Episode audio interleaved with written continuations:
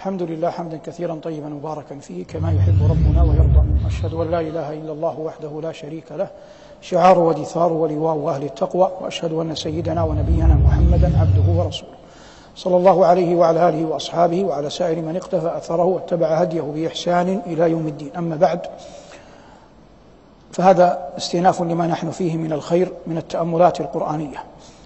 لقاء اليوم عنوانه اللعنة. عافانا الله وإياكم منها. القرب من الله أعظم الرحمات وأجل العطايا. كما أن البعد عنه تبارك اسمه وجل ثناؤه مؤذن بالهلاك.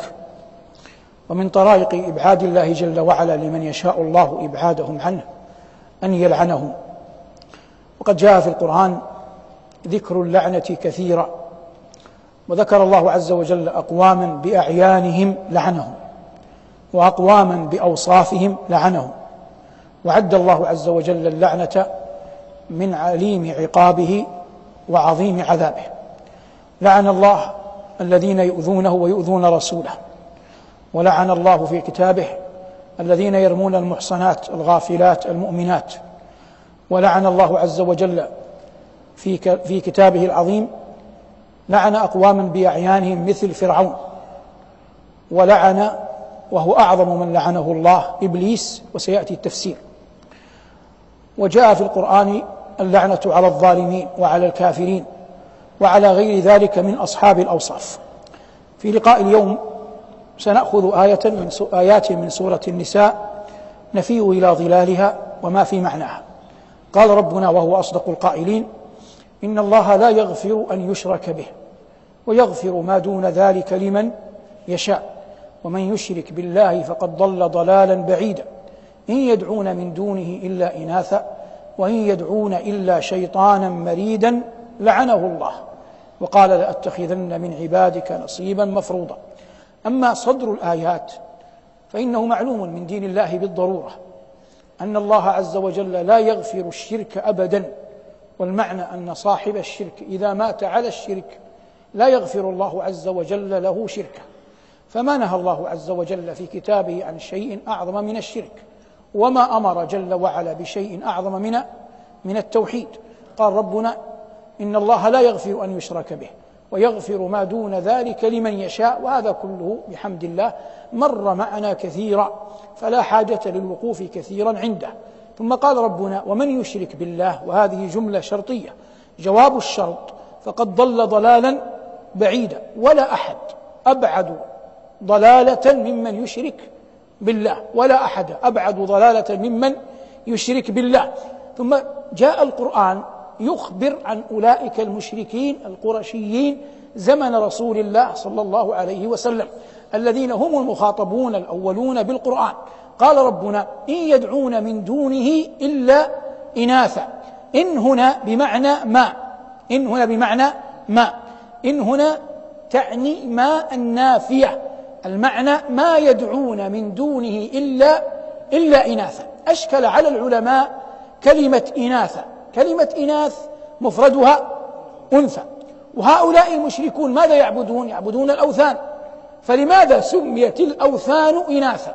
السؤال لماذا سميت الأوثان إناثا؟ قال بعض العلماء في الجواب عن هذا إن أكثر الأصنام والأوثان كانت أسماء أسماء إناث واحتجوا بأن الله يقول أفرأيتم اللات والعزى ومناة الثالثة الأخرى.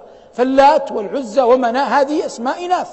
واستدلوا كذلك بإساف ونائلة وهي أوثان كانت تعبد من دون الله وهي أسماء إناث. من رد عليهم قال لكن يوجد في أوثان قريش من سمي تسمية ذكورية مثل هبل وهو أعظم أصنامهم. هؤلاء ردوا على هؤلاء والأولون يقولون على التغليب. قال أقوام وهذا ارتضاه البخاري رحمه الله في صحيحه أن كلمة إناث هنا بمعنى موات بمعنى موات بمعنى أن الموات من مدر أو شجر يعد أنثى يعد أنثى والمعنى العجز وقلة وقلة الحركة والمعنى العجز وقلة الحركة.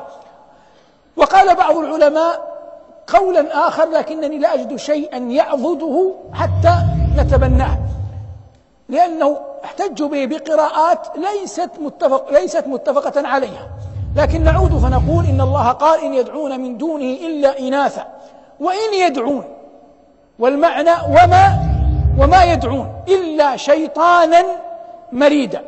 كلمة شيطان هنا بعض العلماء يقول وهو قول الجمهور أن المراد به إبليس وهو الذي نرجحه وقال بعض العلماء إن كلمة شيطان هنا ليس مراد ليس المراد بها إبليس ولكن المراد أن تلك الأصنام كان يسكنها بعض بعض الشياطين سواء من الإنس أو من أو من الجن يخاطب الناس.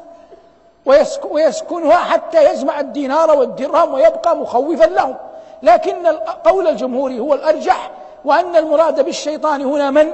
إبليس. قال الله عز وجل وإن يدعون من دونه إلا شيطانا مريدا. هذان اللذان في الوجه الأيمن والأيسر يسمى في اللغة يسمى عارضان. ماذا يسميان؟ عارضان. فإذا وجدنا شخصا لا لحية له لا لحية له يقال عنه أمرد. ماذا يقال عنه؟ أمرد. ما معنى أمرد؟ أي أن عارضيه ظهرا ولا يوجد شعر لحية يسترهما. ما معنى أمرد؟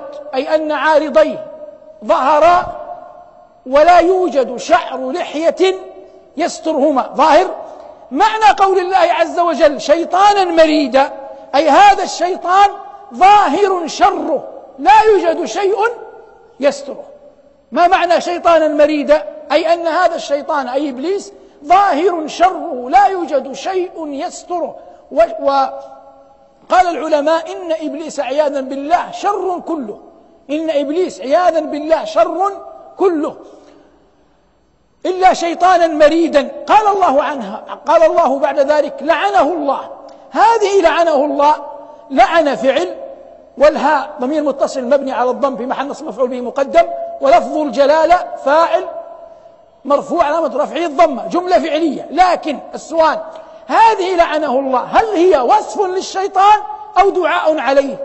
هل هي وصف للشيطان أو أو دعاء عليه؟ الأرجح عندي أن تكون ماذا؟ وصفا للشيطان. لأن القرآن قبل ذلك أثبت أن الله لعن من؟ لعن الشيطان. أن الله لعن الشيطان. يبقى القضية في إبليس نفسه. تبقى القضية في من؟ في إبليس نفسه. قال بعض العلماء إن إبليس هو أبو الجن.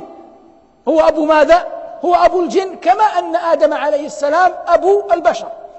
لكن يبقى إشكال أن الله قال إلا إبليس كان من من الجن ولم يقل أبو الجن. وقال كان من الكافرين. وهذا فيه إشارة إلى أن هناك كفار قبل من؟ قبل كفر إبليس. فيه إشارة لكن لا يلزم. يعني قول محتمل. وبعض العلماء يقول إن الله عز وجل خلق إبليس من نار العزة. خلق إبليس من أين؟ من نار العزة. هذه العزة في اللغة بمعناها شيء في النفس يأبى بسببه الإنسان أن يغلب. شيء في النفس يأبى صاحبه بسببه أن يغلب. قالوا إن إبليس خلق من نار العزة. فالعزة التي خلق منها نار العزة التي خلق منها جعلته يأبى أن يسجد لمن؟ أن يسجد لآدم قالوا والدليل على هذا قالوا إنه إذا أقسم يقسم بماذا؟ يقسم بالعزة قال فبعزتك لأغوينهم أجمعين أقسم بالشيء الذي ينتمي إليه لأنه خلق من نار من نار العزة على قول بعض أهل العلم المراد في قول الله عز وجل إلا شيطانا مريدا لعنه الله. قلنا إن اللعن هنا الأكمل أن يكون وصفا لا لا دعاء. أن يكون وصفا لا لا دعاء. قال ربنا لعنه الله. وقال أي إبليس لأتخذن من عبادك نصيبا مفروضة ولأضلنهم ولأمنينهم ولآمرنهم فليبتكن آذان الأنعام ولآمرنهم فليغيرن خلق الله. ومن يتخذ الشيطان وليا من دون الله فقد خسر خسرانا مبينا. ما الذي يعنينا؟ الذي يعنينا أن الله عز وجل أخبرنا أن الشيطان عدو وأن الله عز وجل أقصاه وأبعده من رحمته. نسأل الله أن لا يبعدنا من رحمته.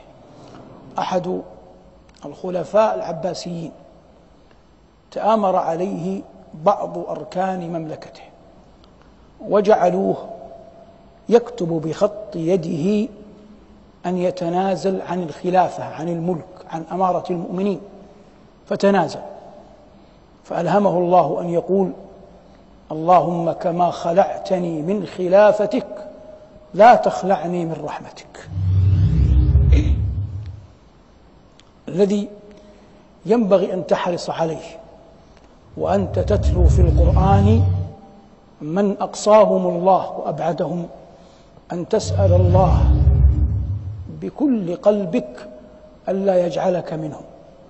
والله يا أخي إن بعض من حولك القرب منه بهجة في النفس فكيف بالقرب من رب العالمين؟ الإنسان في قربه من بني آدم من مثله يقرب جسديا بالسكنى معهم بالطعام معهم بزيارتهم. أما القرب من الله يكون بحسن عبادته. يكون بحسن عبادته. كلما جعلت جبهتك تفرح أن تعفرها بالتراب من أجل الملك الغلاب هذا قرب من من؟ قرب من الله.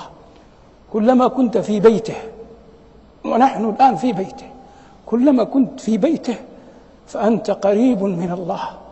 كلما كنت مع أهل الله حلقة فيها قوم يقرؤون القرآن. بيت حجرة في دارك فيها سجادة في منثورة في أقصى البيت. أنت تصلي هنا وزوجتك تصلي هناك وابنك أو ابنتك يصلي هناك هذا هو القرب من الله. القرب من الله تخرج. فترى في طريقك.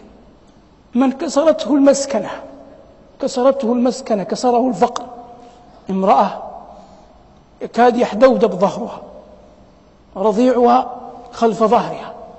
قد انحنت على مزبلة. تبحث عن شيء لها ولرضيعها. أنت ما ماذا تريد؟ لا غاية لا مطلب لا شيء يراد. أعظم من القرب من الله. حتى تقترب من الله اقترب من هذا أعطها أطعمها. صن يدها صن وجهها عن هذه الحال حتى يصون الله وجهك عن النار.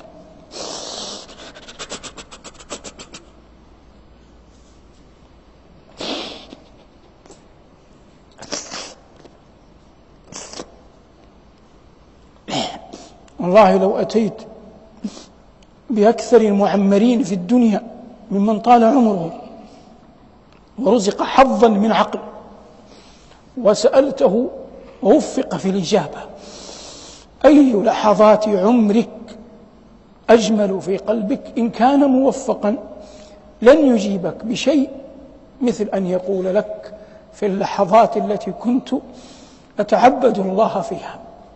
مع علمنا أن ربنا غني عنا كل الغنى. لا تنفعه. طاعة طائع ولا تضره. معصية عاص تبارك اسمه وجل ثناؤه نحن الفقراء إليه. لكن كلما كان الإنسان يسعى في القرب من ربه ويتوسل إلى الله بإيمان في قلبه وعمل صالح تأتيه جوارحه لا يريد بذلك إلا رضا رب العالمين عنه. هذا هو الموفق هذا هو المسدد هذا هو القريب من رحمة الله. يعين على هذا أن تنظر في من لعنهم الله في كتابه لأي شيء لعنهم. فتنظر في أسباب لعنهم فتفر عنهم. الله لعن فرعون للكبر الذي كان في قلبه. قال أنا ربكم الأعلى فأنت قل في دعائك.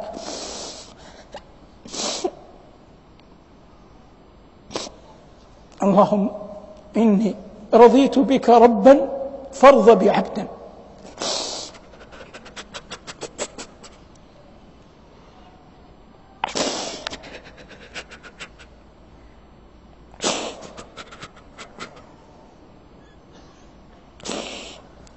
لا رحمة أعظم من أن من أن يقبلك الله.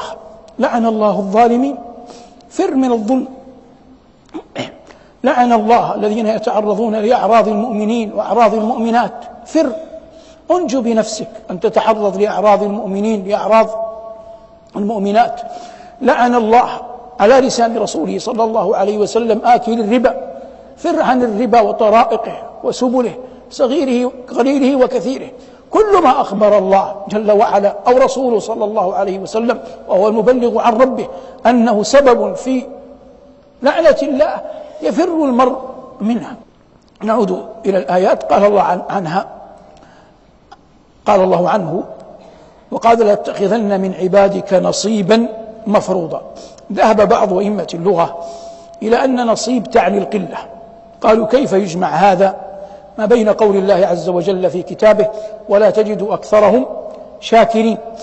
لكن الأمر كما قال أبو حيان رحمه الله في البحر المحيط إنه لا دليل على أن كلمة نصيب تعني تعني القلة. لا دليل على أن كلمة نصيب تعني القلة. قال ولا آمرنهم نصيبا مفروضا ولأضلنهم ولأمنينهم ولآمرنهم فليبتكن آذان الأنعام. ليس المقصود في قول الله جل وعلا فليبتكن آذان الأنعام مجرد قطع الأذن وإنما المراد أن أولئك القوم أي القرشيين الأوائل كانوا لا يقطعون شيئا من بهيمة الأنعام عبثا وإنما يجعلون ذلك أمارة على أنها لا تقرب وعلى أنه لا يحل أكلها ولا, ولا طعامها ولا أن تقرب. هذا الذي بسببه جاء القرآن. ثم قال الله عز وجل عنه يعني إبليس ولآمرنهم فليغيرن خلق الله. التغيير له طريقتان له كم؟ طريقتان. تغيير أصل. هذا المنهي عنه. أما تغيير الظاهر فالأصل أنه غير محرم. سنبين مثلا رجل فيه شيب. فيه ماذا؟ شيب. فنتف الشيب قال بعض العلماء بتحريمه وقال بعض العلماء بأنه مكروه لورود أحاديث في الباب. واضح الآن؟ لكنه لو صبغ ذلك الشيب هذا تغيير. لكنه ليس تغيير أصل ليس تغيير أصل. ليس تغيير أصل فلا يعد محرما فلا يعد محرما. لكن لو نزعها بالكلية هذا تغيير تغيير أصل. وهذا تفصيله يأتي إن شاء الله تعالى لعله يأتي في مسائل فقهية في حلقات أخرى. هذا ما تيسر إراده وتهيأ إعداده وعان الله على قوله صلى الله على محمد وآله والحمد لله رب العالمين.